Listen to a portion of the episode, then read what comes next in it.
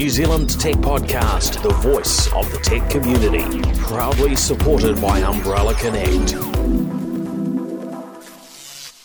Well, greetings and welcome along to the New Zealand Tech Podcast. Today we're going to delve into Clubhouse, the new social media platform that is all about audio. We have an incredible lineup of experts joining us. We have uh, Mark Derrickett for representing our uh, the New Zealand side, who's a very long-time podcaster.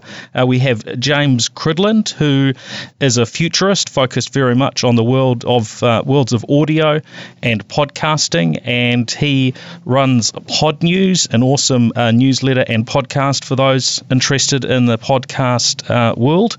Uh, we also have Rob Greenley, uh, who has been on the show previously, as have uh, as have the others. Uh, Rob has a, a, a very long involvement and history in the podcasting world, uh, and currently is V P of Content and Partnerships at Libsyn. And from the Australian side, uh, we have John uh, Kapos, who is a social media... Um, I don't know how to describe you, John, actually, um, but we, we, we'll let you each do a, a quick intro yourselves when um, when I'm finished with mine. Um, but he runs a business called Perfection Chocolates in Sydney, um, and and has um, built a, a very strong following on social media, and uh, you know speaks at conferences and so on internationally. So that's our uh, that's our quick sort of intro. But today, I know a lot of our listeners, as with probably most people on the planet, either haven't heard of Clubhouse yet or don't really know what it's about, because there's only a small number of users on the platform. Uh, last I heard, sort of somewhere between six and seven uh, million users, limited just to iOS until the Android uh, app comes out, which uh, seems to be constantly about eight weeks away. Uh, so no doubt we'll see that at some stage this year. And to uh, as they're still building out the platform, they are limiting the users on a sort of invite-only type uh, type basis. Um, actually, maybe uh, James, we could start with you. I'm kind of keen to hear from you. Um, first of all, maybe you could just give it a little bit more of a further intro in terms of what you do, and then I, I'd, I'd love you to break down for us what you see Clubhouse is and uh, and where it fits.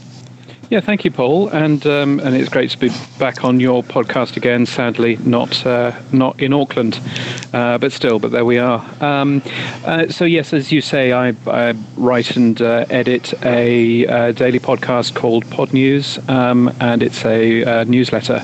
Uh, first and foremost, uh, you can get it for free at pod news dot net, um, and there's also a weekly podcast that I also do called Podland, um, which has a ton of interesting interviews. This week I'm hoping that we get the person who invented um, a lot of the web sub and a lot of the R S S um, tech that uh, uh, that podcasting uh, works on. Um, yeah, I think Clubhouse is interesting. Um, I was actually able to use Twitter Spaces over the weekend, um, and uh, Twitter Spaces is essentially just the same as Clubhouse, which I thought was really interesting. Um, but I think certainly uh, in terms of panel-based podcasts such as this, it's an interesting um, it's an interesting piece of tech that you could use to record shows. Um, and uh, you know, I think it'll be interesting seeing what happens when uh, Twitter Spaces becomes released. Um, I, I'm afraid I would probably give Clubhouse maybe six months after that happens, um, because my suspicion is that everything will go over onto the Twitter platform, but uh, but who knows? That's that's a, a very, uh, I, I imagine, quite a controversial viewpoint uh, based on some of the different uh, rooms I'm in. But also, I you know I think you know looking looking at uh, the the platform of Clubhouse, um, yeah, you do have to wonder what uh, what competition might do. Um, John, could uh, you in a position to sort of share your thoughts, um, f- you know, for the uninitiated, on uh, you know what's interesting and exciting about uh, Clubhouse from your perspective? Perspective. G'day, Paul. G'day, everyone, and thanks for having me. Uh, I, I, I'm sold on Clubhouse. I was on Spaces the other day as well. Um, stayed for two minutes and went back to my Clubhouse gang. Uh, I've been on here for two months now, maybe a bit more. Um, you know, f- I was listening in the first week I was on here, I was listening to the actors from Lion King do a rendition of the whole lot. I sat while I was doing my spreadsheet for our Easter production and listening to the Lion King on my headphones and watching them pull to refresh, change their bio photos to the characters they were portraying.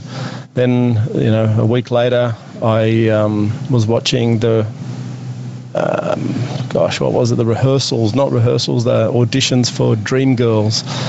And I thought, this is priceless. Then a guy called Elon Musk gets on here and blows the whole bloody place up. And then the other day, another guy called Zuckerberg or whatever his name is, and that he blows the other, blows it out of the water. I'm listening to Shane Mosley, a seven times world boxing champion, tell me how, and I'm sitting next to him. Like, I got up as a speaker and I'm sitting next to this guy that I have no way of ever connecting or touching, and uh, he's sit- sitting next to me. I'm listening to him telling me how he became a boxing champion. I was in a room today for five hours listening to the Chinese um, Clubhouse newbies talk about um, the future of China and the world uh, through Alibaba, WeChat, K O Ls, which I'm looking at, key operate, um, operation leaders, et cetera, et cetera. Oh yeah, I'm sold. I'm on this all the time. I've learnt so much. I wish I could record it. Unfortunately, you can't, but I know you guys have said you, you, you, you're telling everyone you're recording, so that's okay. Um, I tend to disagree with James. I see it lasting way longer than six months, mate. Oh, thank thank you for, for, for that, John. Um, so, yeah, uh, just sort of delving in, and I know we've got uh, a, a little bit of a live audience here on Clubhouse as well, and we really appreciate you being here. Um, but, of course, the bulk of our uh, audience will be listening in a time-shifted uh, manner. Um, so for those that don't know what uh, what Clubhouse is there, um, you know, it's this audio platform. I described it on uh, T V last week as a sort of, and and and I should preface this with, it's always impossible to describe these new uh, new technologies and, and platforms um, in, in traditional terms. You don't really get a feel for them until you use them. Um, but I said it was sort of a mix of a party, uh, business networking, uh, and um, a radio talk show, sort of, you know, next generation of that. And I know that that doesn't really do it justice at all. Um, but it is a, a really interesting sort of format, and it does work a little bit like a, a conference room uh, where you end up, and you know, looking at my screen now, there's five of us on stage: myself, Mark, James, Rob and John. And then we can see below that uh, those who are connected uh, to the speakers or followed by the speakers, and then we see everybody else that's that's in the room. And the rooms can vary from a very small room with, with two people in them up to ones with, I think the uh, it seems to top out at between five and seven thousand. When Elon Musk uh, was on the other day, it seemed to um, start blocking, or you know, if somebody uh, tried to get into a room and it was over around five thousand, uh, they seemed to struggle. And I th- I can't remember what number they got up to with uh, Mark Zuckerberg a, a few days later, whether their uh, technology was a, a little bit more robust. Um, but it, it is uh, it is a fascinating platform, and I'm pretty excited about it. Rob, can we uh, we hand over to you? You've been in the the podcasting uh, world for uh, for a, a, a very long time. You've seen all sorts of things uh, come and go. Um, I'm not sure if you were across Blab. That was a platform that uh, seemed to generate a, a somewhat sort of similar uh, um, level of interest in the early days amongst probably a much smaller niche of people, but the sort of excitement for it um, was, was something that was uh, was was pretty large. Um, what are your thoughts?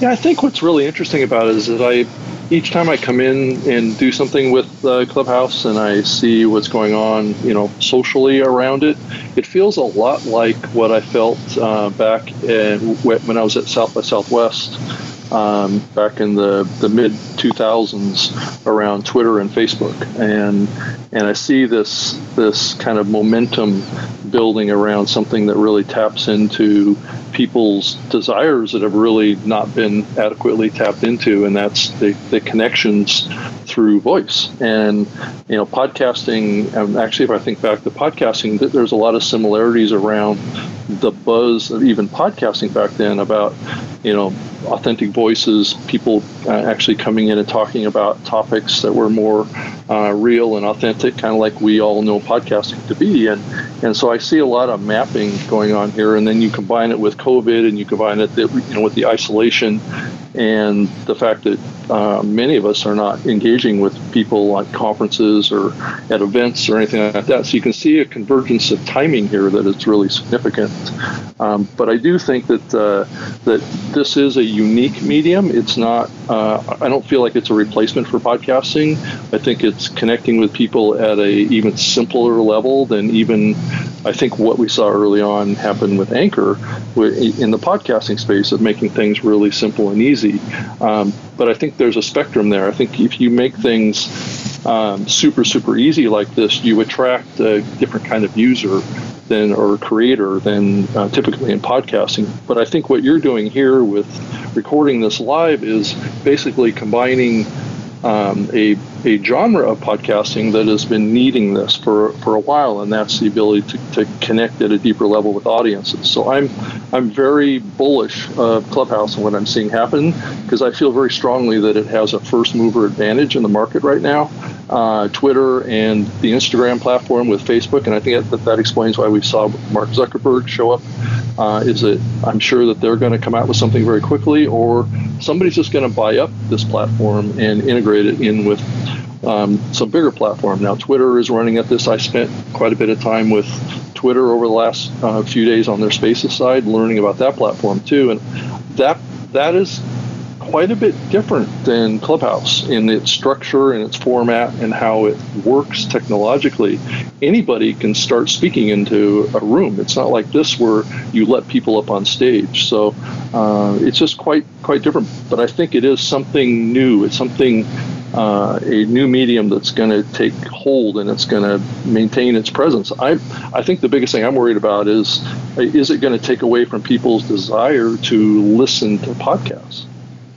Yeah, I can imagine that's going to be be uh, of some concern to those in the in the podcasting um, in, industry. And look, I, you know, I think as time goes on, the you know technology and the world evolves, and you know we find what we want to be doing, and um, you know how much we listen to, for instance, the radio. Of course, that that's evolved over the time um, with the likes of Spotify and podcasting uh, really impacting that.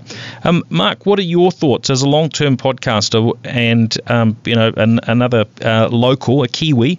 Um, what are your views? So obviously, there's something a little bit different here in New Zealand, where we don't have the same uh, level of sort of you know lockdowns and, and social distancing and so on as um, you know many other parts of the world. Certainly, the, the U S and the U K. Of course, uh, James and, and John are both in Australia, so they're um, they're they're in a similar position to us. But there, there just seem to be a level here of uh, success that Clubhouse has got that you might link back um, to the COVID nineteen situation? Well, obviously we did have our lockdown period last year where a lot of people were shifting to doing Zoom meetings or working from home and buying microphones and getting into like sort of home recording and streaming um, and figuring out that whole new world. I know a lot of the D Js that I know started doing a lot more Twitch streams and actually doing Twitch streams to fans in different countries and doing crossover streams with other people. So this kind of feels like it could be an evolution of of that. Um, it was interesting, a lot of the Twitch streams and Facebook Lives, if you didn't move, they would cut you off because they were just kind of like flagged you as being a a music streaming system. So a lot of the D Js and stuff were finding they were getting their streams cut off, whereas whereas Clubhouse is no video, it's audio only, which seems to kind of be a complete different direction than what a lot of other people are going, where places like in the, the podcasting space, I see like um, Squadcast, they just recently introduced um, high quality video recording to do video podcasts. And so there's that whole movement of video casts and people doing video, but now we've got Clubhouse, which is audio only. So I think we're going to be having a bit of a battle to see which is the preferred platform. Um, video obviously takes a lot more bandwidth to consume and to create, Um, but the, one of the great things with Clubhouse is no editing. It's just you record, it's done. There's no post-processing, there's nothing to go on with afterwards. So that kind of, from a production side, it's a interesting place as well. It's, um, it's kind of the, the scenario for the every person. Everyone can create a Clubhouse. Not everyone can create a podcast. Now, technically anyone can create a podcast, but there's still more of a barrier. Yeah, it's very it's very fast. It's instant. You can just, you know, w- once you're signed up and using the platform, you can just jump in, join a room, and, you know, very, very quickly be chatting uh, with other people or, you know, sitting in the audience. But uh, that opportunity to be able to put your hand up and uh, and jump on stage, you know, is very real, particularly in the smaller rooms.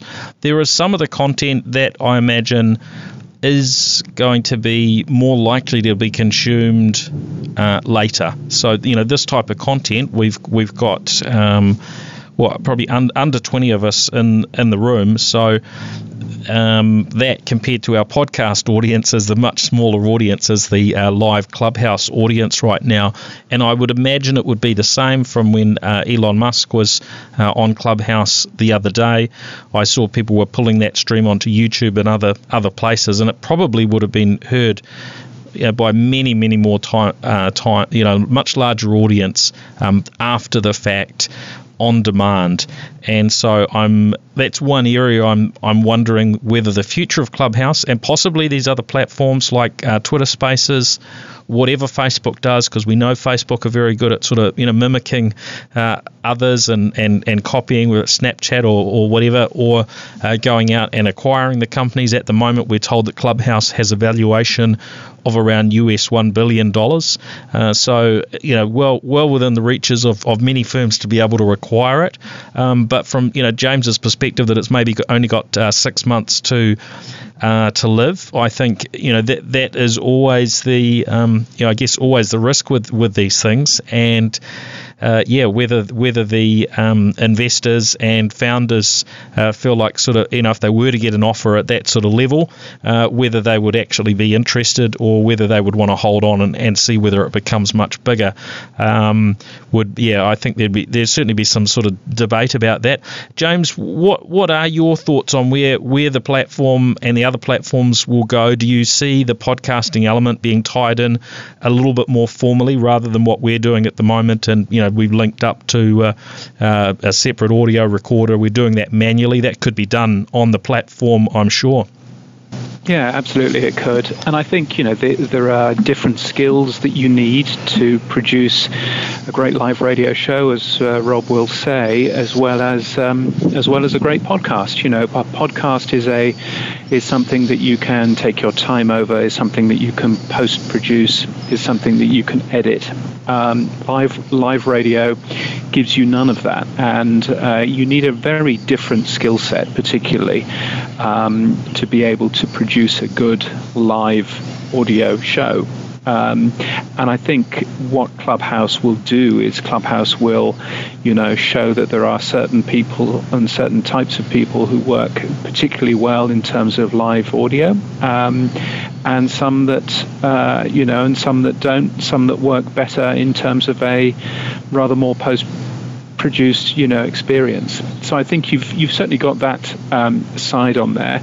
Is Clubhouse um, going to replace talkback radio? Um, the answer is probably yes. You know, if you were listening to a radio station um, that uh, is a talkback station, and while you're, uh, you know, at work or whatever, then Clubhouse may well be a better experience for that. Um, you know, in comparison to perhaps a podcast. Um, where we do see, though, of course, is that um, you know, the amount of spoken word consumption um, is increasing, um, has increased quite a lot over the last five or six years. I think it, it's, it's increased by about twenty percent.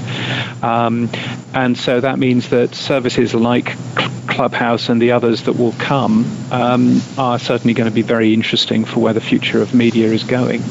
Um, and I would certainly see this as being, you know, something that fits in with what um, podcasting is all about, something that you could use as a method of recording a podcast, as we're doing here now, but also as a method of actually getting more voices, more interaction um, into your individual shows. Um, and that's something that, you know, typically podcasting is found harder. Um, it's not been impossible, but certainly harder in order to actually, you know, get the voices of, you, of your audience in there. But as you so rightly said, uh, Paul, at the beginning of this, you said that, um, you know, the, we have an audience here, but the main audience is going to be the on-demand audience. And I think one of the things that people tend to forget about, you know, certainly about radio, is that the amount of uh, concurrent listeners that you have at any one time is actually quite small. Um, you know, and where the real benefit of podcasting comes is that you can start listening to a show whenever you want. Um, and that benefit is the benefit that will drive audiences, and it's also the benefit that will drive uh, money and cash at the end of the day. And there doesn't appear to be necessarily a way that you can monetize a Clubhouse room in the same way as you can monetize a podcast. Yeah, I think the monetization era, that was the first bit that sort of caught me is, hold on, there's millions of people joining this platform, but how is it going to be monetized? There's, uh, you know, we, we talk about that, that comparison to uh, talkback radio. Um, yeah, really interesting because it's a little bit like podcast versus the radio. You can find that niche. So I've jumped into, you know, a couple of rooms that were focused on search engine optimization. I've never come across a radio station that has a uh, a search engine optimization talkback show, uh, and uh, and you know, just all these different niches that you can jump into. Uh, yep, some of them are business related, some of them are, uh, you know, personal, faith based, all sorts of different uh, things that people are jumping, uh, are jumping into. So you know that as- that aspect, yeah, I think could be a real, uh, you know, game changer, and and could uh, eventually leave the old talkback radio in the dust. Although I imagine there there is a particular audience that aren't uh, quite so uh, tech savvy who will uh, no no doubt, um, you know, probably possibly never come across uh, you know Clubhouse themselves. But jumping back onto that monetization thing, um, Rob, maybe you could share, if or John, have you got some thoughts on, on that front? Who wants to uh, yeah, do, jump in? Do you mind in? If I step in here? Thanks. Um, so every Sunday Australian time, they have a community um, town hall where all the owners get together with everyone, and we just fire questions. There, I think at the moment there are only still nine staff working on it, and their priority right now is monetization, because everyone's asking, how am I going to make money here? From what I've heard, um, they're really pushing everyone to build a club. Uh, I've got three clubs, and what they want you to do is bring people into as many clubs as they can. Their idea is something like this. So I have a club called Social um, Small Business Owners Worldwide, and I'm going to have um, Paul and Rob are my guests today, and they're going to talk about how to run a multi-billion dollar business, and then I'm going to charge a dollar fifty cents, I don't know, something like that, for you guys to come to my seminar or conference, and it's going to last for three hours, and then you know you'll be an hour of questions. So that's the way they're sort of looking at monetizing it, and uh, I think everyone was really happy because straight away everyone's going, how can I make money on this platform? Rob, have you got any thoughts on, on that front? I know there there have been quite a few um, monetization sort of methods dis- discussed um, ac- across some of the rooms. Anything that's jumped out to you? Well, it does kind of feel like it maybe is maybe a little premature to be focused on that entirely. I, I understand that the investors want to get a, a return back on their, their, their money, but I would think that the return's going to be when this platform gets acquired. But um, But I also know it's about um, trying to pay people to something for investing so much time. And I know a lot of people have invested a lot of time in this platform so far. I see it all day long because I leave my notifications on. So I'm constantly getting pinged about what's happening over here just because I want to monitor what's happening. And, and I know that there are people spending significant chunks of their lives over here creating content. How sig- how yeah. significant? For, for those who haven't been on this platform, they might be a little bit surprised. What would be the, the longest you've heard of somebody spending on Clubhouse in a, in a day?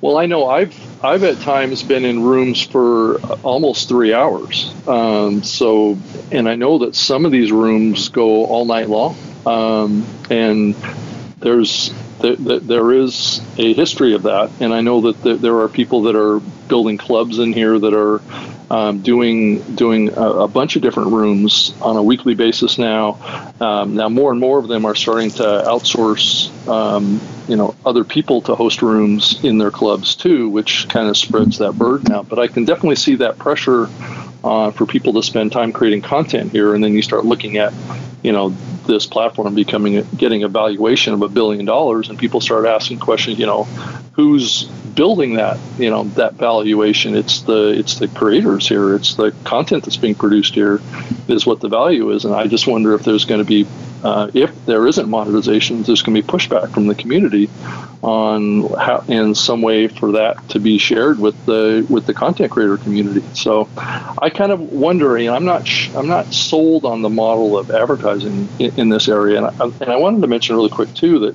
that when I first got pulled into doing a Clubhouse session, this was a good two months ago, um, was, was there was like three hundred people in the room, and I was brought in as like the only speaker in the room and introduced to the community. And I just, I took Q and A questions about podcasting for two and a half hours. Um, and, and it wasn't a podcast. I mean, I think what we're doing right now is not native to Clubhouse. I think what is native to Clubhouse is pulling up people from the audience and creating a conversation, right? And and so what we're doing here is a little bit outside of, I think, what the core of what the strength is for Clubhouse and what people uh, come to Clubhouse to experience is being able to talk. And this also maps a little bit to what Twitter Spaces is doing. Twitter Spaces is not creating themed rooms. They're creating rooms that are hosted by someone that you know, that um, that everybody can join that room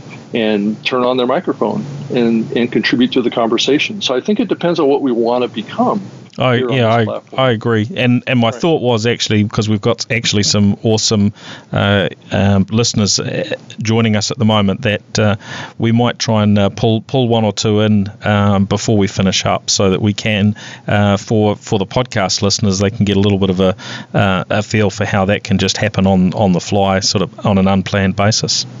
I think I, I wonder whether or not this uh, platform, um, you know, there's a lot of talk about how does it impact podcasting. I think rather more, how does it impact conferences?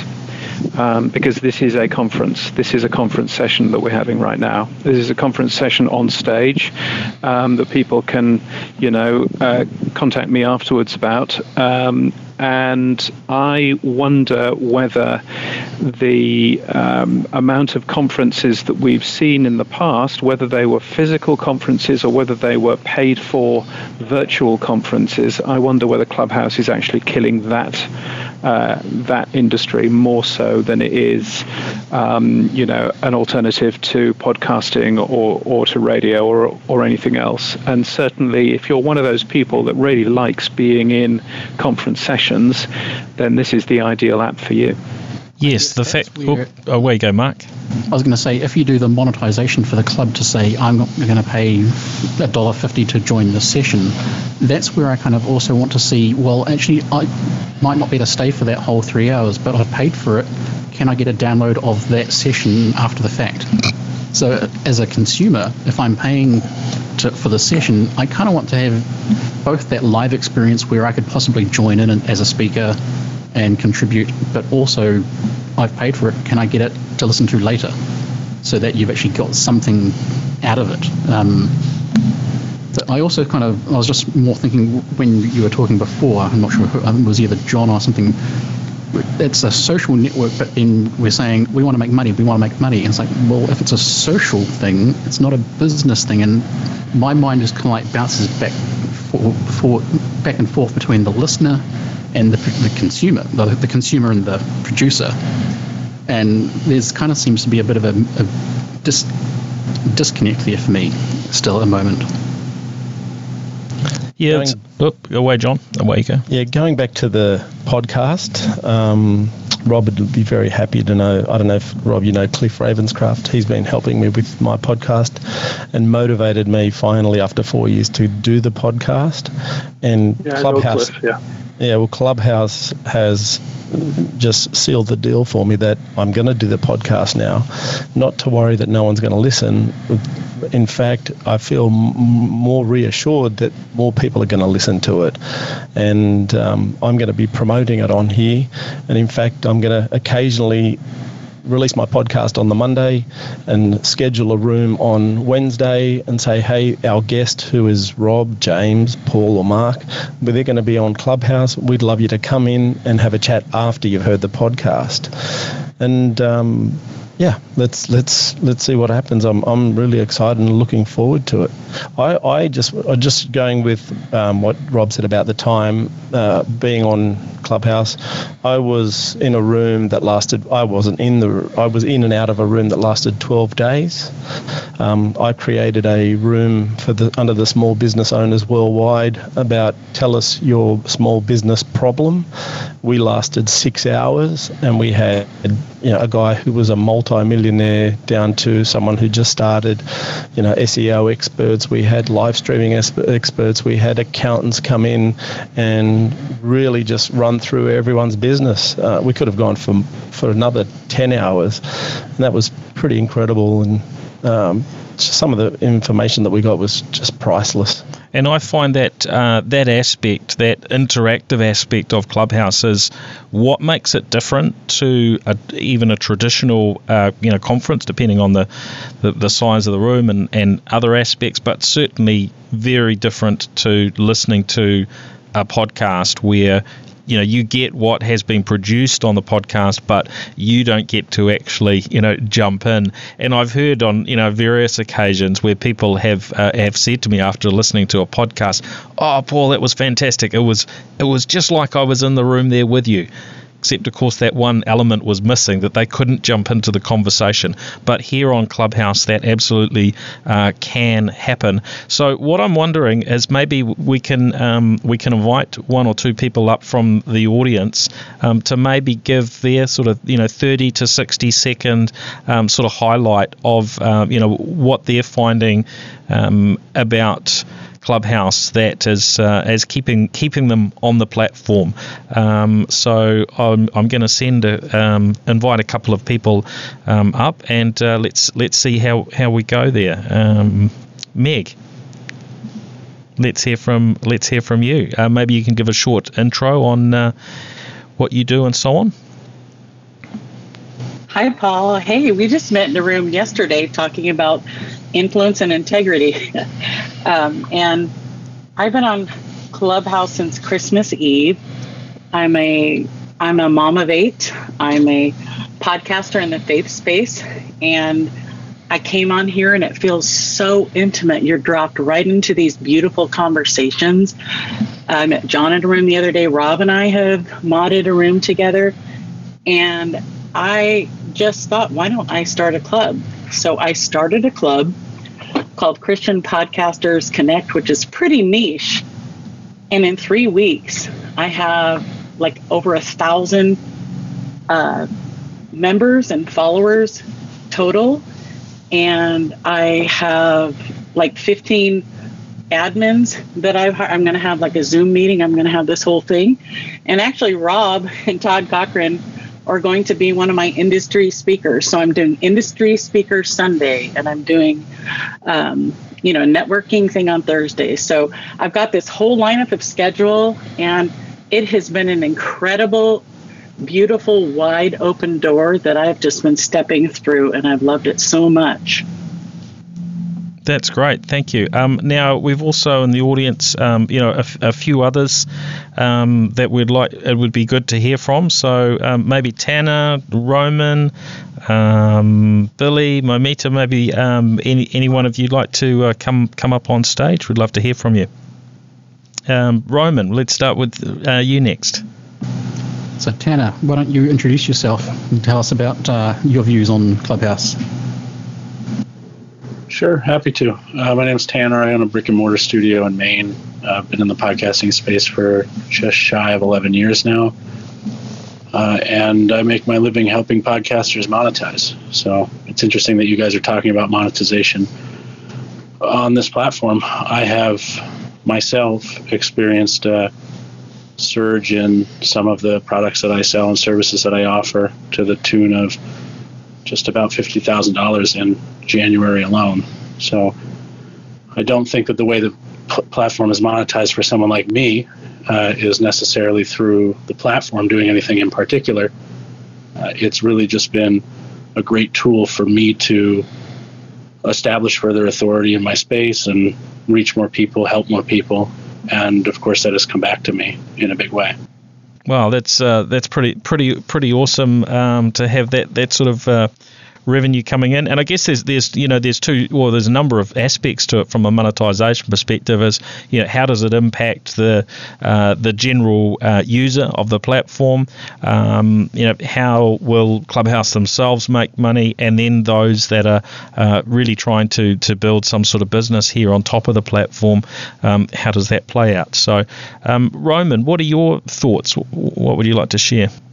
Yes, yeah, so I am the host of the Digital Savage Experience podcast. I co-mod and run a bunch of rooms every day, but I mean, it's been a very interesting experience, and I think obviously it's in, in invite only and iOS only still, so the floodgates haven't opened. So I think it's a great time to find your tribe, start a following, start a community. You know, I'm still waiting for a club, but when that happens, that should be interesting. And from a podcaster's perspective, when you look at your analytics, you see, you know, subscribers and, you know, downloads and plays.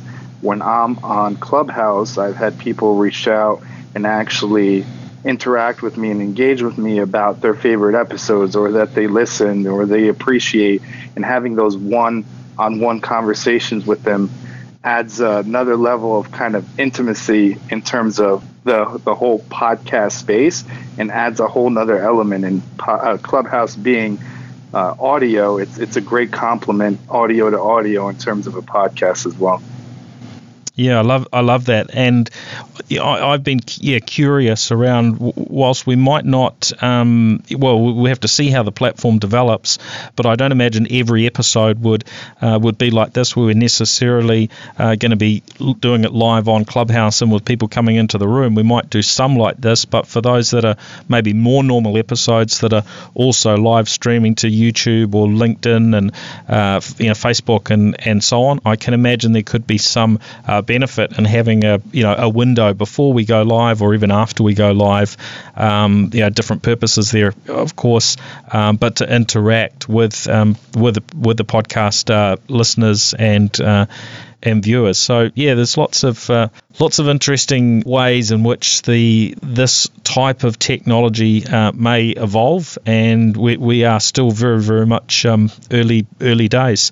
Um, James, do you want to maybe uh, just you know wrap up um, you know your your thoughts on um, on where, where you feel this type of uh, thing will uh, will end up, whether it's with uh, Clubhouse, or as you've already sort of revealed, your thoughts are that it uh, uh, it probably won't be Clubhouse that's uh, that's dominating this uh, this space when we when we look ahead six months. Um, yeah, if you you put your futurist hat on, where do, where do you think we'll be? Well, I mean, you know, I think from my point of view, you, you see what works and what doesn't is based on scale. And uh, yes, Clubhouse has a very, you know, interesting early adopter usage, but Twitter is clearly a much larger platform. And I think it's going to be difficult t- for Clubhouse to um, fight against Twitter, assuming that Twitter launches Spaces relatively quickly. Um, if Twitter, uh, again, Twitter Spaces is iOS only, um, so it isn't available to eighty percent of the world, um, uh, just the same as Clubhouse is. Uh, so uh, partially, it's who's going to be first on that um, on the Android platform. Um, and also, who's going to be the first to properly launch um, instead of you know hiding behind invites and stuff like that. So that's going to be really interesting in seeing. I, I haven't got a downer on Clubhouse at all. I think it's quite an interesting thing, and I've sort of dipped in in and out of it. You know, the one thing that I would, you know, say, um, as I'm sure that uh, you, Paul, would also agree with, is that uh, sometimes the time zones that we have um, in this part of the world aren't necessarily as useful um, to a live product such as uh, Clubhouse, um, you know, anyway. So we've got that, um, you know, so you've got the issue of um, the fact that a live uh, product doesn't necessarily work across the world too well. Um, but I think, you know, in terms of um, a useful tool, um, particularly to replace Um, you know, to replace a Zoom webinar or something like that, we, we, uh, and make something which is much more drop-in, which is much more informal. Uh, I think that this product has got a good, you know, an exciting future for it. Um, I just worry that with the scale, and particularly with the verified users bit that Twitter already has, I wonder, you know, what Twitter jumping into this area will uh, do to the Clubhouse, you know, experience. But uh, you know, always, always interested to find out what the future will bring, and um, and always uh, open to changing my mind in a couple of months. Who knows? Great, thanks, James. Um, Rob, did you have anything else you'd like to um, add before we wrap up?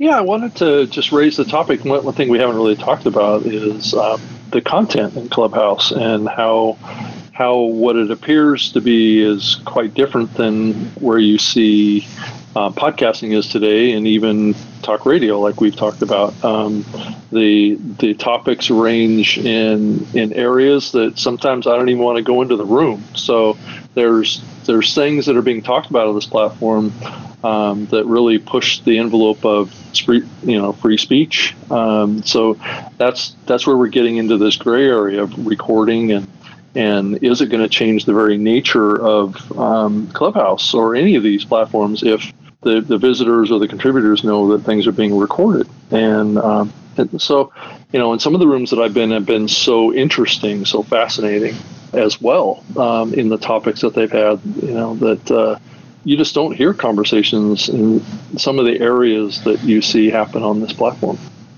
Yeah, that's a that's a really um, going to be an interesting dilemma to a degree as things grow. And of course, you, you certainly can't guarantee that people aren't recording. Uh, and look, you know, it's an environment that you could compare to, uh, you know, I guess a bar, and you know, any other sort of social uh, setting where um, uh, people have some really, you know, open, frank discussions about what they, um, you know, what they think, what's on their mind, what their opinions are. And yeah, sometimes those things, um, you know, really aren't designed to be, you know, broad, broadcast any further. And there, there could be some, yeah, some interesting consequences to that. And you know, I'm sure it's it's a it's a challenge, and I think it has already been talked about by you know by the founders, is the importance of uh, moderating social media uh, platforms, and and that's a you know probably a really really hard one uh, for them to figure out. And um, yeah, how do you how do you draw those uh, those lines? Not not an easy one. Um, Mark, what are your final thoughts that you'd like to share? One of the, my final thoughts would be that um, I, I've seen a few conversations where they've actually been talking, like talking about Twitter Spaces and whether Facebook will come in and do their own kind of thing. But a lot of people have been saying that one of the best things about Clubhouse is that it's independent, that it's not tied to any of the other big social networks, and that could be its surviving feature. So it it may make it more of a challenge to survive with um, the the financial backing and the this infrastructure backing of Twitter or Facebook or Google if they decide to come in with yet another messaging application for six months. Um, but being independent is probably going to be its strong point for people sticking to the platform, I think. Yes, that, that is an interesting point. There's, there's a lot of baggage that goes with every social media platform, isn't there? And uh, you know, reasons why we why we don't like Twitter the way we used to in the early days. Uh, you know, reasons why we don't like Facebook. Re- reasons, uh, you know, I'm sure people have why they don't like LinkedIn. Although that's sort of been my my um, you know more go-to platform, and in recent times. And yeah, the pure focus of the platform on uh, just just audio, that it doesn't do all these other things. And I've you know I've heard people saying, oh, it's great that it you know doesn't have any form of messaging, that uh, that that's you know completely not included. Although there is there does seem to be this default go-to, because you can link your uh, Twitter account and your Instagram uh, account to Clubhouse, and Instagram seems to be the default uh, messaging uh, platform there. So, um, yeah, it's it's um, it's a curious thought. It does certainly seem as though they have the um, the funding that they need, and they've ra- raised, uh, I believe, you know, one hundred million uh, plus to date. So that probably means it's going to going to be around for some time. Although I have no idea what it costs them to host. When uh, recently, I think they mentioned that they'd had two million users uh, in uh, on a given uh, weekend. So th- that's got to be a, a reasonably substantial uh, uh, challenge, but uh, when the platform's worth worth a billion, I uh, I, th- I think they'll be all right for funds for uh, for some time to come. Um, John, over to to you for your uh, wrap up today. I just want to second what Mark said. I've heard a lot of people on the platform say, we love the fact that no one else owns this, that it's an independent, small, little nine-man operation, and there's millions of us on here, and we've got free reign. We don't have to listen to the Zuckerbergs and the Twitters and that, and totally enjoying their freedom from all the other platforms. Um, for me, I, I absolutely love the platform. I've been fortunate enough already to monetize it through my my business, my wholesale retail, bricks and mortar business, without even trying. People go onto my Instagram and have a look at what I do and start buying the product.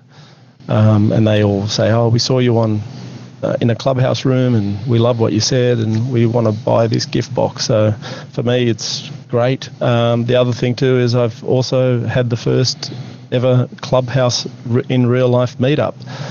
Two young, uh, young couple who are on Clubhouse. Uh, she teaches women how to speak, and another guy, Pace, he's big on TikTok. They came into the store to meet me and my wife, and we had coffee together and talked about a whole lot of different things for a couple of hours. And then two days later, uh, another couple came um, who said they wanted to meet us and just connect. So, yeah, we're taking Clubhouse into real life too. So I love the app, and I think it's got uh, a, a lot of legs on it. Can't wait to see what happens when everyone gets on board. That kind of feels like that kind of grassroots feeling that Swarm or Foursquare had when it came out. People would be coming to mayors and going into stores and having a lot more real-world interaction based on an application. Mark, I did that on Periscope uh, and Meerkat when that first came out. I'm um, big on live streaming five, six years ago. Um, I had close to one hundred people over the period come and visit our retail store because they saw me on live streaming. Yeah, there's uh, there's um, some curious things there that, you know, I, I guess um, are, are certainly um, likely at, at the back of a few minds, and, and, and maybe uh, for for James too. Of course, you know, Meerkat was this incredible, uh, you know, video streaming platform that came along, linked to Twitter. Um, then Twitter launched their own competition and Periscope and crushed it, and actually Periscope itself is uh, um, is sort of shutting down, although I think they're, they're, they're pulling that streaming element just directly into uh, into Twitter. There was Blab that had a uh, you know a whole lot of uh, buzz around it, but didn't manage to get the monetization uh, piece right, even though that, you know, they had some very, very committed uh, users that spent a lot of uh, time on there, and, and hence why I take that interest in the, the monetization side. And yeah, Yeah, there's there's the aspect of, of every new platform has has a particular sort of feel when it's young and it's new, but how it develops over time uh, sometimes can can get out of hand. Um, so yeah, a lot lots more to uh, to explore. Um, I want to thank everybody uh, for joining us in the room, and we are going to uh, you know probably stick around for for a little bit longer after we uh, stop recording. But for those that are that are listening in, um, I would certainly encourage you, if you have a way of um, Uh, of tr- you know getting involved, trying out Clubhouse. This is you know something, when I put my futurist hat on, uh, I say that, look, everybody should be a futurist. We should all be thinking ahead and getting a picture of what the future holds, because it impacts our, our lives and the more tapped in we are to where uh, technology uh, and, and digital things are taking us, the more we can take advantage of those things. And so, um, yeah, well well worth getting involved and uh, and getting a feel for new technologies. And uh, Clubhouse is certainly the uh, um, the the new thing of of the moment. So if you've got a way of, of joining up, then do so. Um, if you are wondering how to get an invite, uh, then you are welcome to um, to fill out. We'll put a form up at n z tech podcast dot com slash clubhouse. Um, and if you would like to get an invite, then just fill that out with your details. Include a mobile number, which is uh, part of what's required in order to get onto the platform. And uh, depending on numbers and, and whatnot, we will we will see if we can get some of you uh, a few uh, invites. So no uh, no guarantees on uh, on how many, but uh, we'll we'll certainly see what we can do on on that front. Um, so yeah, thank you everybody for uh, for joining us here.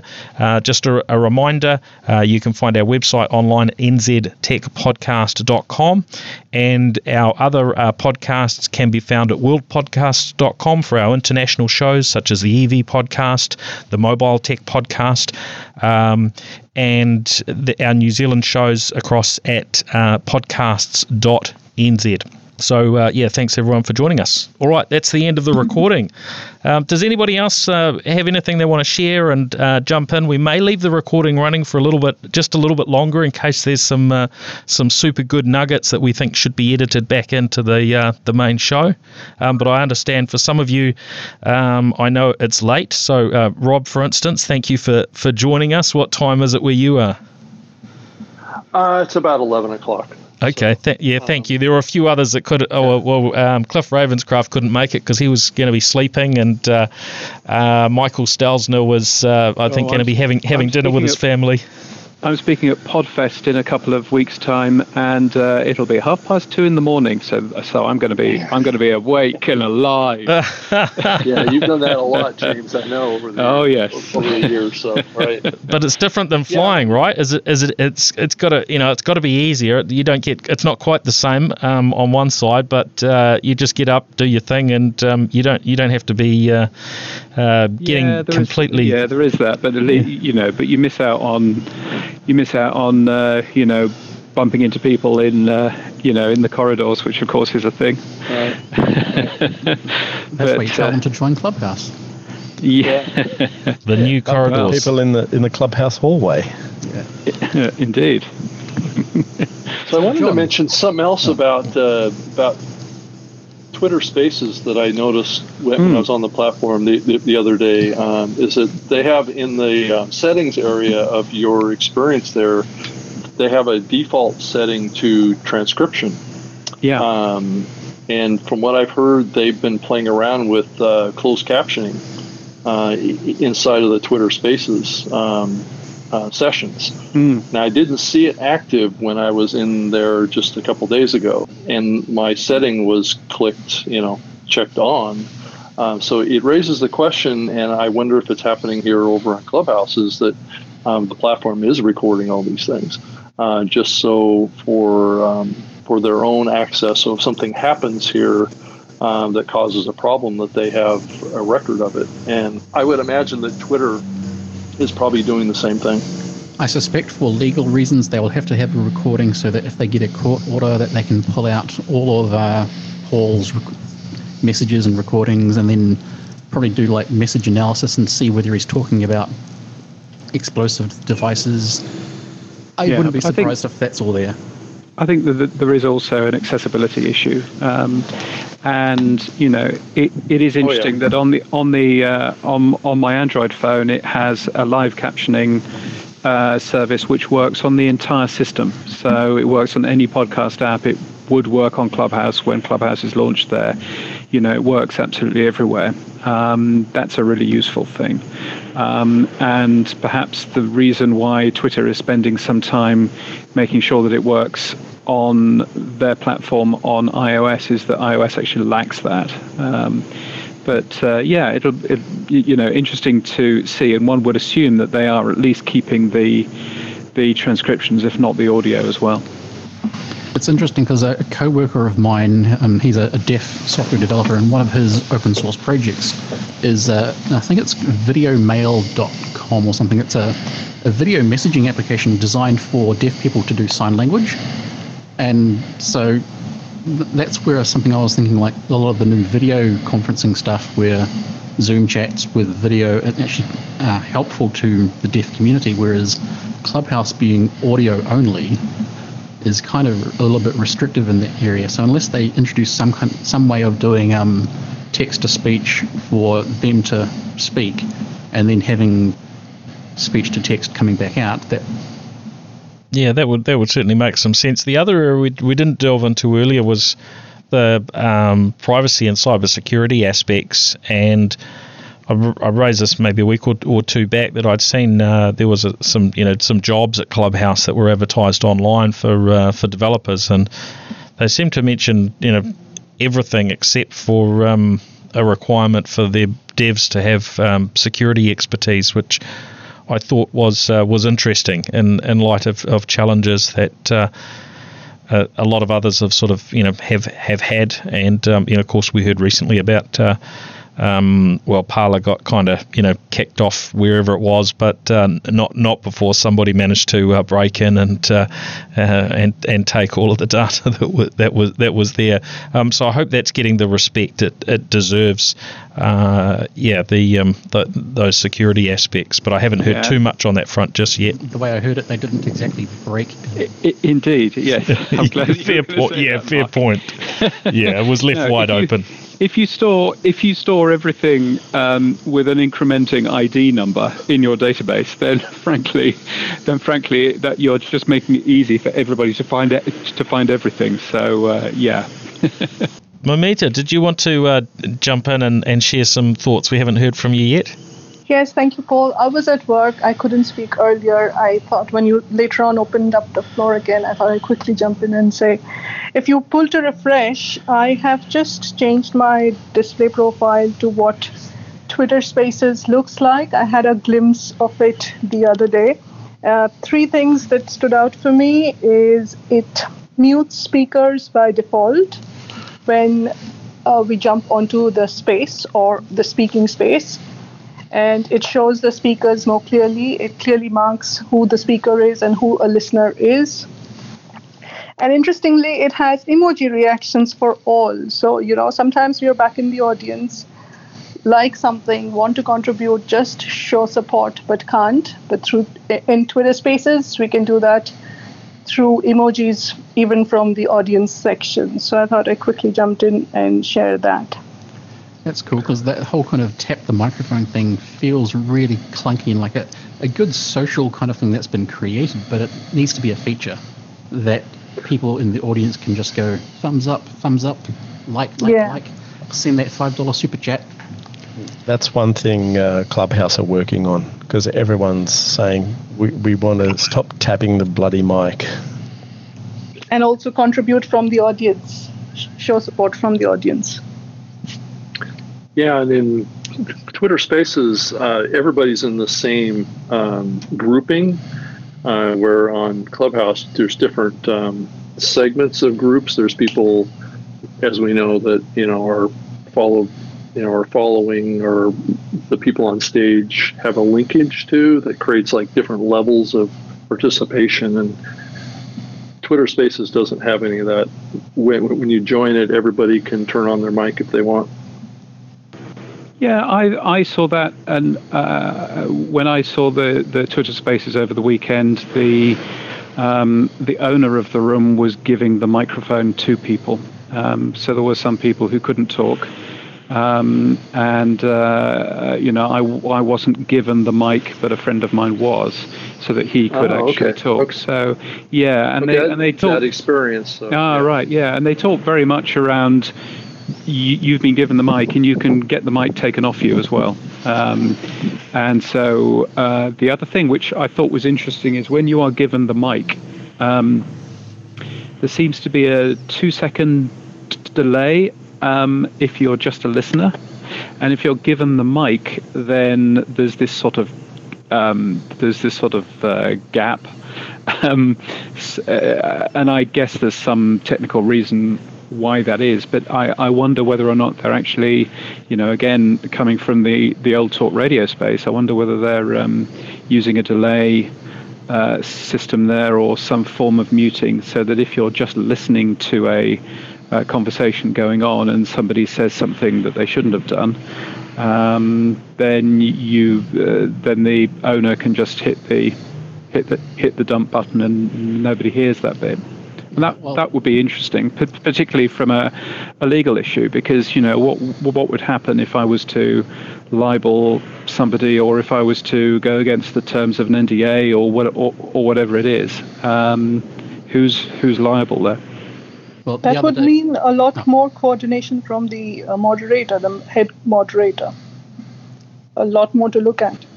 Oh, I agree. Yeah, yeah, absolutely. I guess that's going to be one of the challenges, isn't it? Getting that right balance from a, a simplicity perspective, which Clubhouse has at the moment, with all of the many, many layers of things that could be added on. And that's where I'm kind of, you know, somewhat curious where, where we will be in six months' time. How yeah, how close is it going to look to what we've got now?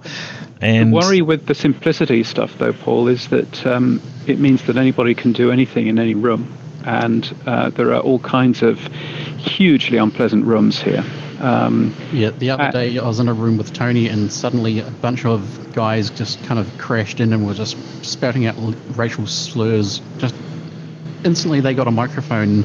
So having a bit of a two, two-second delay could be kind of handy for that. Yeah, yeah, that's certainly it's certainly a good use case. I mean, I'm I'm hoping that um, yeah, that sort of scenario will be will be addressed reasonably easily. You know, you can report people for trolling, but um, yeah. that that capability is really hard to actually uh, get it get it right without it being able to be abused as well, I suppose. Yeah, no, indeed. Yeah.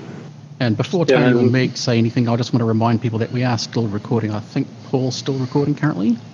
Thank you. Yeah, we will leave the recording running for a little bit longer, so just a heads up, if you do want to speak, then um, you need to uh, ac- accept that. Otherwise, um, yeah, you don't, certainly don't don't uh, need to. Um, we may or may not edit this sort of post, any of this post-show, um, but back into the main podcast. We'll see how that plays out in terms of um, length and and so on. Um, but of, often I've found when uh, doing a podcast, the um, the best bits of the podcast will come post-podcast or pre-podcast when the recording button isn't running. So uh, I just thought we might just leave it running, and uh, and and maybe we'll uh, we'll be tempted to uh, to pull something through into the um the, the show for the podcast audience. Um, Meg, did you want to jump in? I, I was in a, a room um, that you were in yesterday, I think, and um, you were, were calling out a, a troll, as I recall. So, um, yeah, what what are your um, experiences on uh, on that side of things, and how how do you think the uh, the moderation uh, capability is, uh, and uh, the the marking of uh, of trolls on the platform? Hey, Paul, nice to see you. Uh, This is a really interesting topic. John was in the room last night as well when we had that guy come in, and I had just been fortunate or unfortunate enough to see him in action in a couple of other rooms. So he had crashed a room that I was in, and I just, in an attempt to um, help manage the situation, I did try a back channel to talk to the moderators, which obviously not everybody's paying attention to their Instagram channel while they're talking, which I completely understand. And so I did just step in and say, hey, thanks, mate. We've heard this quite a number of times, and it doesn't sound like a like the direction the conversation is going. And I think that's a responsibility that any of us in these Clubhouse rooms have, to help the conversation go well. If we know there's somebody in there who is causing trouble, it is a little bit awkward to speak up. That's that's not my first preference, to call somebody out. But knowing what I did about how he had monopolised and behaved in those other situations, um, I thought it was fitting to redirect the conversation back to the moderator, and then was able to have that conversation with the moderator in Instagram D Ms once he saw that. But it is awkward. Um, but I I saw a situation early on in my time here in podcast where, uh, sorry, not in podcast, in Clubhouse, where somebody was uh, being spoken badly to and nobody said anything. And it's that classic bystander effect, and it happens even here on Clubhouse. And so I just made a commitment to myself really early on that I was going to speak up if I heard something or felt like something was moving in a direction that was not going to benefit the room. Um, it, that is awkward, and sometimes you have to actually say right here in the room to the moderator, hi, I'm stepping in because of some things that I've seen in the background. Could you check your Instagram messages and I'll fill you in um, if, if they're not paying attention. But it's definitely tricky, and I'm really intrigued to see how Clubhouse deal with this long term. I'm done. Tony, did you want to uh, jump in and, and share something? Uh, I can't kind of... hopefully get the right context, but um, in the, for the vein of what Meg was just saying, we had someone join a room, and, and it was, was a discussion about how, how you're going moderating. Is it? I just had a call as I came into the room, and it, I missed half of the conversation. Oh, that's all right. Um, yeah, I mean, we, we've been talking about sort of, you know, general general views around, you know, Clubhouse as a platform, and then, uh, yeah, we were delving into, yeah, how do you how do you deal with, um, you know, moderation type challenges and uh, and those that maybe, you know, troll in a in a room. Yeah, so we had this troll arrive in this room last night. It was one of those rooms where you just everyone's being nice to each other and having positive kind of conversation, and then someone came in and just wanted to just uh, argue and, and be really negative, and their profile was linking to someone else's Instagram profile, not even their own, and it was kind of surreal, and you just kind of had to um, get back on topic, and they just wandered out of the room out of boredom, I think. Yeah, it's rather good when those people just go away on their um, on their own. Um, but yeah, hopefully you you do get a chance to uh, tap on their profile and report them for trolling first, so that uh, um, they might get uh, removed from the platform or get some sort of warning, so that they um, behave in future.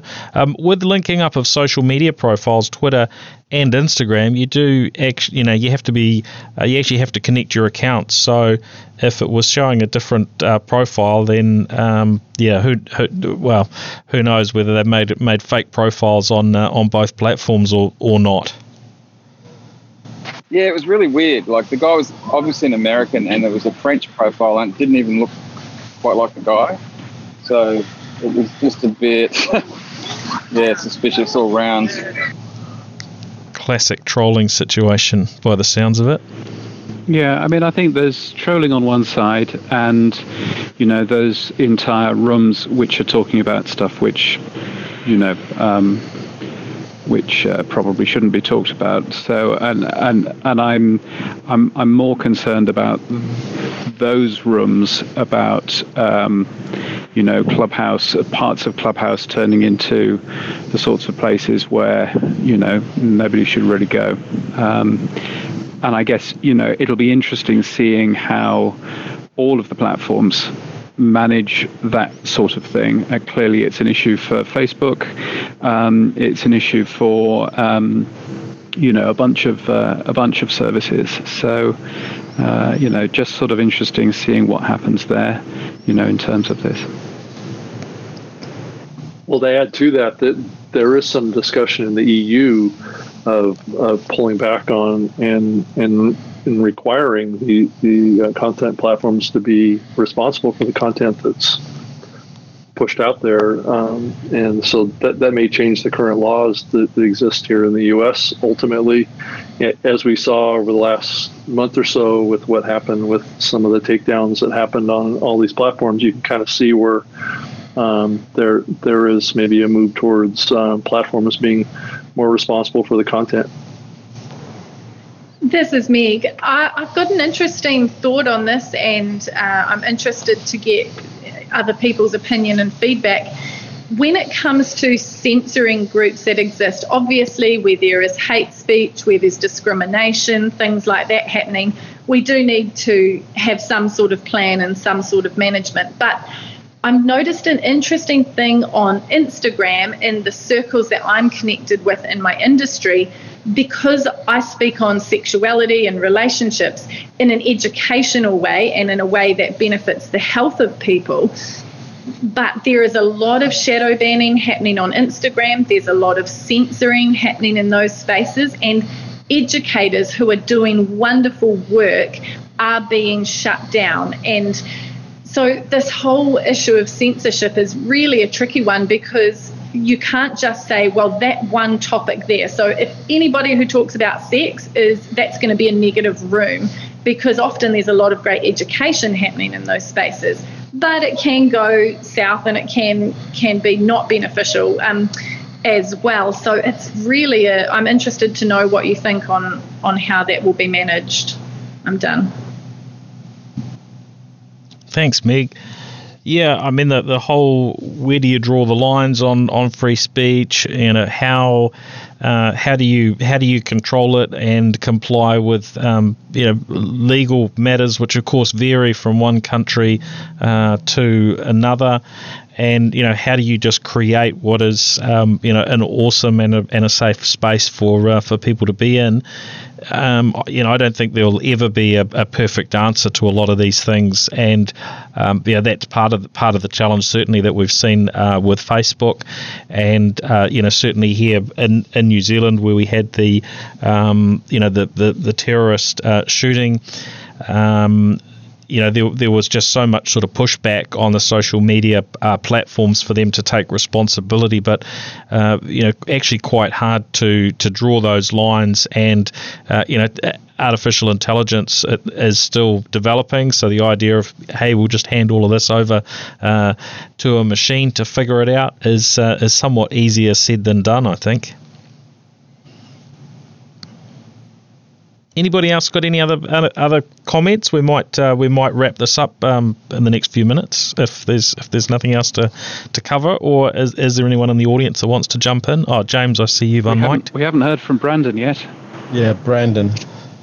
Yep. So I, I just was jumping in because I heard in uh, a town hall follow-up room, so I didn't hear the actual discussion, but it sounds like Clubhouse is built on top of the Agora dot io A P I, which is the same one that Talkspace uses for their uh, for their voice communications, and it handles the chat. It, you know, it sends the message about who's talking, and it does things like that. But it doesn't it doesn't really offer any moderation tools. And this was I jumped up when we had when we were talking about moderation, and the moderation is handled by signaling. Anytime you have a Uh, VoIP system, you've got two kinds of streams. You've got your you've got your media stream, which is the actual voice communication, and then you have your signaling as well, which are you on mute? Are you a speaker? Are you just a listener?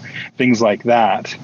And uh, when Clubhouse did try to address something in their signaling, they made it possible for people to become ghosts in rooms, and that was a really bad troll situation a couple weeks ago, where people could be in a room, be a speaker, but be hidden from everybody in the room. And so the in this specific app, they kind of have a bad history in uh, they have a bad history in being able to provide moderation tools, and not just moderation, signaling tools, uh, which moderation would have to be, because they would have to send a signal back to their A P I to stop somebody from talking or all of those things. Um, but what I'm seeing is all of the features that I've heard that they have on the roadmap that have to do specifically with the way that you speak and not necessarily monetization are all features that are available on the Agora platform on their A P I. And so I don't know that they are building new voice features, even though everyone's clamoring for better moderation and better features. I, I don't think it's cool that they, they're only nine people and they're doing their own thing, but they, I just don't think they have the expertise to be able to build out that kind of system right now. That's really interesting, Brandon. And uh, you know, if if this platform is worth a billion dollars, but they haven't actually built any of the voice stuff, that does tell you something about uh, about uh, how these uh, organizations get valued, I guess. It's also worth pointing out that the likes of uh, Uber, for instance, they're, they're built on top of everybody else's technologies, right? You know, um, Google Maps, they, they don't, you know, they, they've got a, you know, text messaging and voice and all that sort of stuff, but it, it just, it leverages off, um, you know, the existing experts in that space. So, you know, I wouldn't you know, personally say that's an issue. I did see, we were talking about cybersecurity earlier, I did see something raised about um, Agora being a, a Chinese company. They look to be sort of dual-homed between Um, San Francisco and China, but there were some concerns around if the data is being held on servers in China, what might that mean for um, you know some conversations if government decides they want to look at that. Um, I'm maybe not so concerned about that because generally most rooms you can just wander into, um, but I guess if, if they're collecting huge amounts of conversations and uh, pushing them off in one direction or another, that, that might be less than beneficial. Um, any other comments? So I don't know much about this Agora A P I. Is is it an open source framework library or or what? So I did see a GitHub project that was called Agora that had to do with voice. But Agora dot io is actually a paid A P I product. They stand up the servers, they stand up everything, and you you just do. And it looked really simple from the quick tutorial that I looked at to be able to just to do an, a WebRTC session to connect into them. Um, it, that said, I would hope that with all the V C money and the valuation that they have, that they have people saying, okay, maybe we'll build our own thing on the back end, because that's, it's got to be the thing that costs them the most amount of money, just off the sheer volume of talk. Because they also record all of the all of these rooms for twenty-four hours was the last thing I heard, so that when somebody report, reports a troll or an incident, they can go back and review what actually happened. And apparently it costs them a dollar per one thousand minutes. So it costs Clubhouse a dollar per one thousand minutes. Um, and it pays Agora um, for that.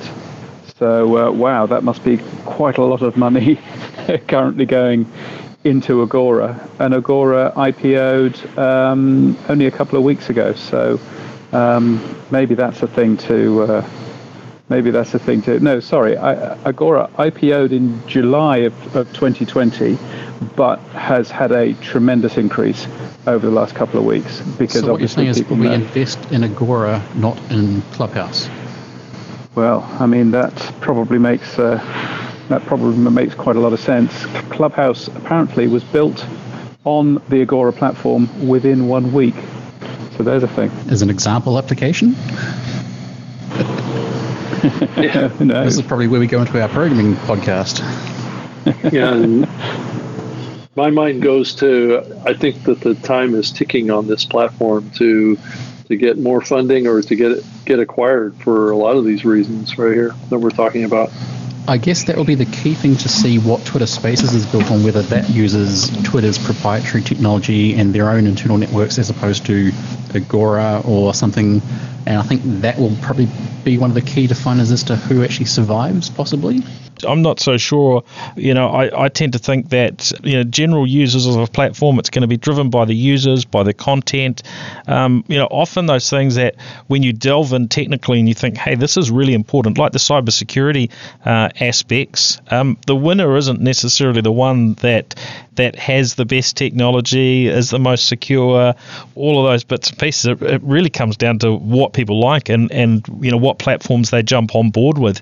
And if the groundswell is uh, is here on Clubhouse and they're, they're, you know, continue to be seen over time as the place uh, to be, if this is where um, the Elon Musks and, you know, all of the other, um, you know, types of, of, of folks that really attract attention to a platform, if people keep coming here and they don't go onto those other platforms, then, um, you know, it, it may really not matter. But, uh, I mean, just, just, just a thought there. John, it looked like you were going to jump in. Yeah, as you know, April the first, uh, Periscope's um, stopping, and that's another reason why Twitter is shutting that down. They want to put more resources into uh, Spaces, because Kayvon, who was running uh, Periscope, is really going, doubling down on, on Spaces. Yeah, from my perspective, from the software development side, I'd m- more be thinking that with Agora being a closed A P I that they can't evolve, that may at some point limit Clubhouse into what features they can implement or scale or adapt or change to what the requirements actually are. Whereas if Twitter are working with writing the whole stack, they've got that freedom to change the whole stack as they see fit. They're not kind of time limited or at the whim of Agora. They've certainly got an influence, though, as a customer and a and a well-funded customer. Uh, at that, I don't know what they're spending a day with them, but you know, just imagine they were they were spending a you know a million or more uh, a week. Then you imagine you've got a little bit of influence over um, you know who, who you're buying that from, and uh, you know Agora obviously got that expertise working uh, with voice, so you know they may be able to apply fifty developers to it uh, tomorrow, should there be uh, the funding available from uh, you know from their customer in in Clubhouse.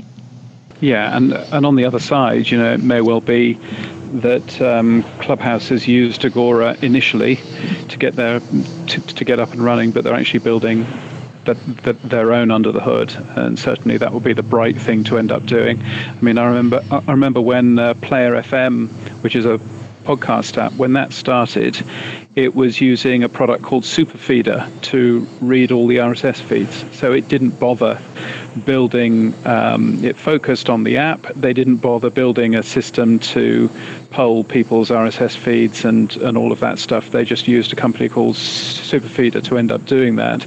And then once they got the app to a certain place where they were happy with it, then they focused on building the other stuff as well. Um, and that could well be happening here, you know, so um, you, you, you could certainly see, you, you know, in the same way that Google for a long time used uh, X M P P, the open platform, for their chat, and then switched to their own uh, service so that they didn't, um, you know, have to deal with some of the vagaries of X M P P. So um, that was a well-written spec that we came up with. And um, Tesla, another another example, as a Tesla fan.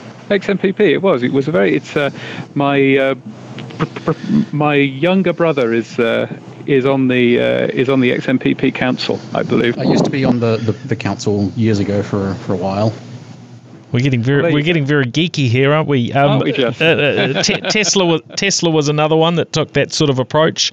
Uh, you know, they used mobile eye technology initially for their um, you know uh, safety and sort of semi-autonomous type tech until they built built their own in-house. So you know, it's um, there are plenty of plenty yeah. of examples. There are plenty of possibilities on uh, on how things might um, might play out. Yeah, and it's a great way forward. You know, to actually just amass. There are so many building blocks out there, and to actually be able to amass, you know, uh, I mean, I was using uh, Chartable to do my own podcast stats as one, uh, as one, you know, sort of side note. Now I do those myself because I actually had the time and the inclination to actually write the um, the podcast stat work. So yeah, you know, there's nothing wrong with using somebody else's tools to get up and running, and then moving on from that, you know, build your own stuff when you've got the time and, and the funding and, and the manpower to actually, you know, end up doing that. Sorry, the the the um, the resources. I don't mean to say manpower. The resources uh, to end up doing that sort of thing. So yeah, you know, it's an, it's an important thing, I think. Now that's we- a great idea to have in concept, but we do. I think it's important to remember that one of the co-founders was also the guy who did the Tridet feature on Pinterest and forgot to tie it into their systems that check for pornography. And so at, at one point, I remember reading a story saying that a large percentage of images uploaded every day were pornographic in nature, and they were using the Tridet feature to do that. So there's not a, I mean, it, it, you saying that is like, yes, that's exactly what they should do. But these founders don't necessarily have the track history between highlights and all the other things to do that yeah. as well. Yeah, uh, that's interesting. Yeah, let, let's hope they get, they're getting uh, things more right than they are wrong. Um, we've got uh, Jacqueline Jane in the room. Um, could you maybe in, introduce yourself and share some thoughts? I see cybersecurity uh, mentioned in your profile, so keen keen to hear um, your your opinions on uh, how Clubhouse might be uh, tracking on that front. Thank you very much, Paul, and hello from over the over the ocean, coming to you from uh, Adelaide in Australia.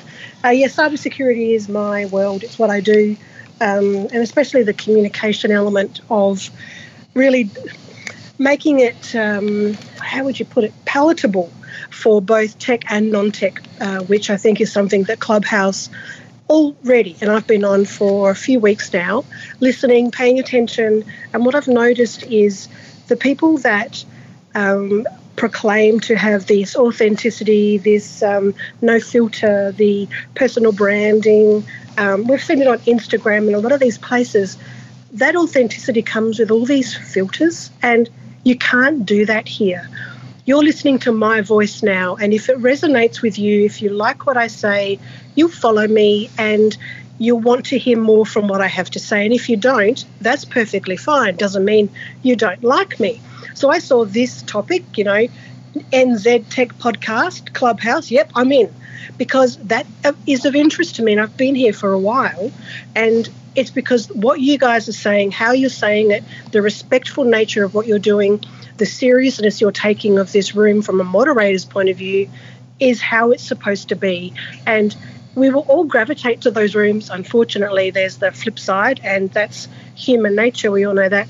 If we're in cybersecurity, as soon as something occurs in the world, cyber criminals jump on that and take advantage, and no different here. It's about like uh, educating people for cyber. It's awareness. It's being aware of what this is, how it works, and it's so new that a lot of people are still confused about this thing called Clubhouse. I really like it. I was in the vortex for a week, removed myself from the vortex, and now use it strategically to focus on where I know I can give the best value back, which is cybersecurity, helping people, talking about, geez, Fortnite for kids, Minecraft stuff and Redstone, because that stuff is not easy to get your head around.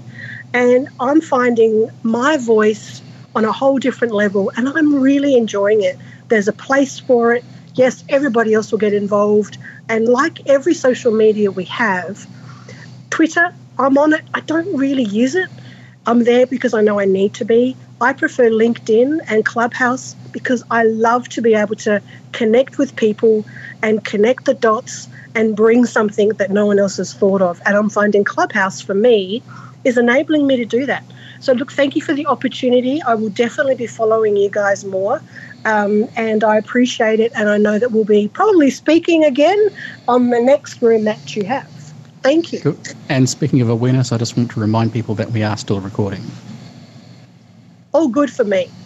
With the recording, um, if we use anybody that ha- we hadn't discussed that with um, prior, or if we think we would like to, um, we will get in touch with you directly and just get a confirmation. So there, w- there won't be any surprises um, uh, on on that front. So I know a few, you know, a few others have sort of popped up on stage. And uh, just in case anybody missed missed uh, hearing that we were recording, um, yeah, we certainly won't be uh, won't won't be um, doing anything with those unless that's uh, that is approved. You had my permission to record me. Thank you, thank you, Tony. Consent is key. Eric, you got something to share? Yes, I have a question. Uh, in mention of Twitter Spaces, when uh, will this launch first, and what do you foresee it doing uh, in opposition to or in tandem with Clubhouse? I imagine there's a bit of a uh, there's sort of guesswork really in terms of when it launches, because uh, no nobody really knows, you know, how quickly they're working behind the scenes and when they will feel it's something that they're they're ready to open up uh, from both a features perspective and a scalability perspective. Which scalability has been one of the challenges here uh, with Clubhouse, and you know, of course, last week when we had Mark Zuckerberg and um, Elon Musk and, and others in rooms where uh, the rooms actually just couldn't cope with a capacity of, of more than five thousand people. Um, so that the, there's uh, there's certainly some things that uh, they may be working on behind the scenes. Any any thoughts there, James, Rob? Yeah, I talked to one of the, the hosts over on, on Twitter Spaces, and he said that there, there's only like five or six hundred um, accounts that have been given out uh, to to people to host spaces on there. So uh, it's still in the testing phases right now. So it's still pretty small. Yeah, that does sound like early days. It sort of sounds probably like where uh, where Clubhouse would have been, you know, quite quite some uh, months ago. anyone else got anything to add before we uh, before we wrap up? Otherwise, we'll um, we'll, we'll shut the room I shortly. I believe that Brisbane's own Dan Barrett is uh, wanting to speak. Oh, yes, he disappeared. No, he's still there. I'm listening, first time caller. How you doing? Good. I, uh, just just to let you know, we are recording. Um, so uh, if you're comfortable with that, then uh, then proceed. I'm giving away all my legal rights to you guys, so you know, do what you will. Uh, quick question. I just think about the idea of platforms like Clubhouse stripping away the democratization of the web. And I was thinking about how the biggest voices are controlling all the conversation on platforms like Clubhouse, and they're able to suppress unwanted commentary. It's becoming less social and more like the power wielded by talkback hosts. And I was wondering what you thought about that as the platform grows and evolves. Who wants when, to answer that? When everyone's asked me, oh, did you listen to Elon Musk on, on Clubhouse, that you're on that? I'm like, why would I want to listen to Elon Musk? I, I don't care what he says. I don't care what Zuckerberg says, really. So it, this, for me, this is a social network. This is about people that I'm going to talk to on, on my level, be that software development, rock, heavy metal, um, podcasting, that kind of stuff. And talk, and then I'll, I'll, I'll read about that later. Yeah, it, so, yeah.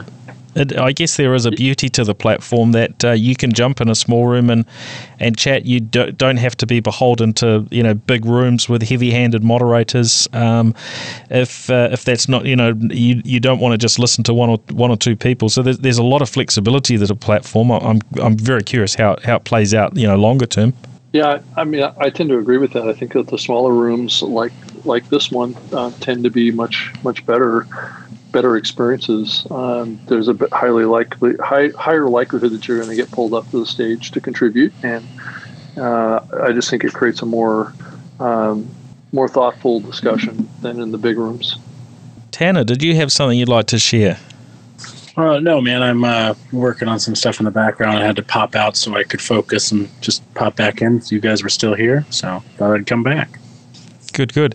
Well, I'm pretty keen to uh, wrap up the room. I know it's not it's not going to be one of those rooms that goes for three or four or five or six hours, but I've really uh, enjoyed everybody's uh, contributions. It's been been fantastic.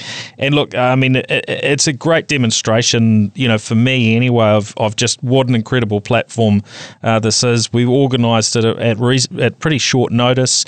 Um, you know, I pinged a few, um, you know, friends in, in different places, and you know, some weren't able to make it because they were going to be uh, asleep already.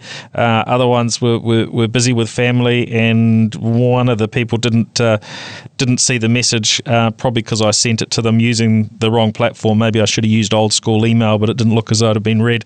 Um, but those of you that that were um, kind enough to uh, to share your time um, by coming and joining in the, in the audience, um, and uh, especially those who have joined us up on stage, um, hugely appreciated. So um, yeah, a big big thank you, team. Thanks, Paul. Cool. All right. We'll look forward to uh, catching up later, and uh, we'll probably do some, some more of these with uh, with with different people and uh, diff- different topics um, going going forward. Um, you know, for those that are uh, that are listening in and haven't uh, jumped on the stage, um, you may not quite realise what superstars we, we've got up here. So if you haven't had a quick uh, click on profiles and uh, follow the followed uh, any of interest, then uh, yeah, now now's a good time uh, to do that. And uh, yeah, very. Uh, Very much appreciative. Um, thank you, Mark. You've uh, you know been kind enough to actually uh, come in, because we're we're here in well we're in studio side by side here at uh, Podcasts N Z uh, headquarters we're in Auckland. Distancing. And uh, yeah, social distancing. We've got a studio uh, to ourselves each. Thank you, John, for um, joining us from across in uh, Sydney, and James in uh, Queensland. And Rob, where where are you these days? Um, last time I think we spoke, you were uh, Seattle, but you're you're in a different time zone, I, re- I believe. Yeah, I'm up in the the New York area now. Okay, great. All right. Um, well, yeah. Thanks again, everyone, and uh, we'll we'll catch you uh, next next time. All right. See ya. New Zealand Tech Podcast, the voice of the tech community, proudly supported by Umbrella Connect.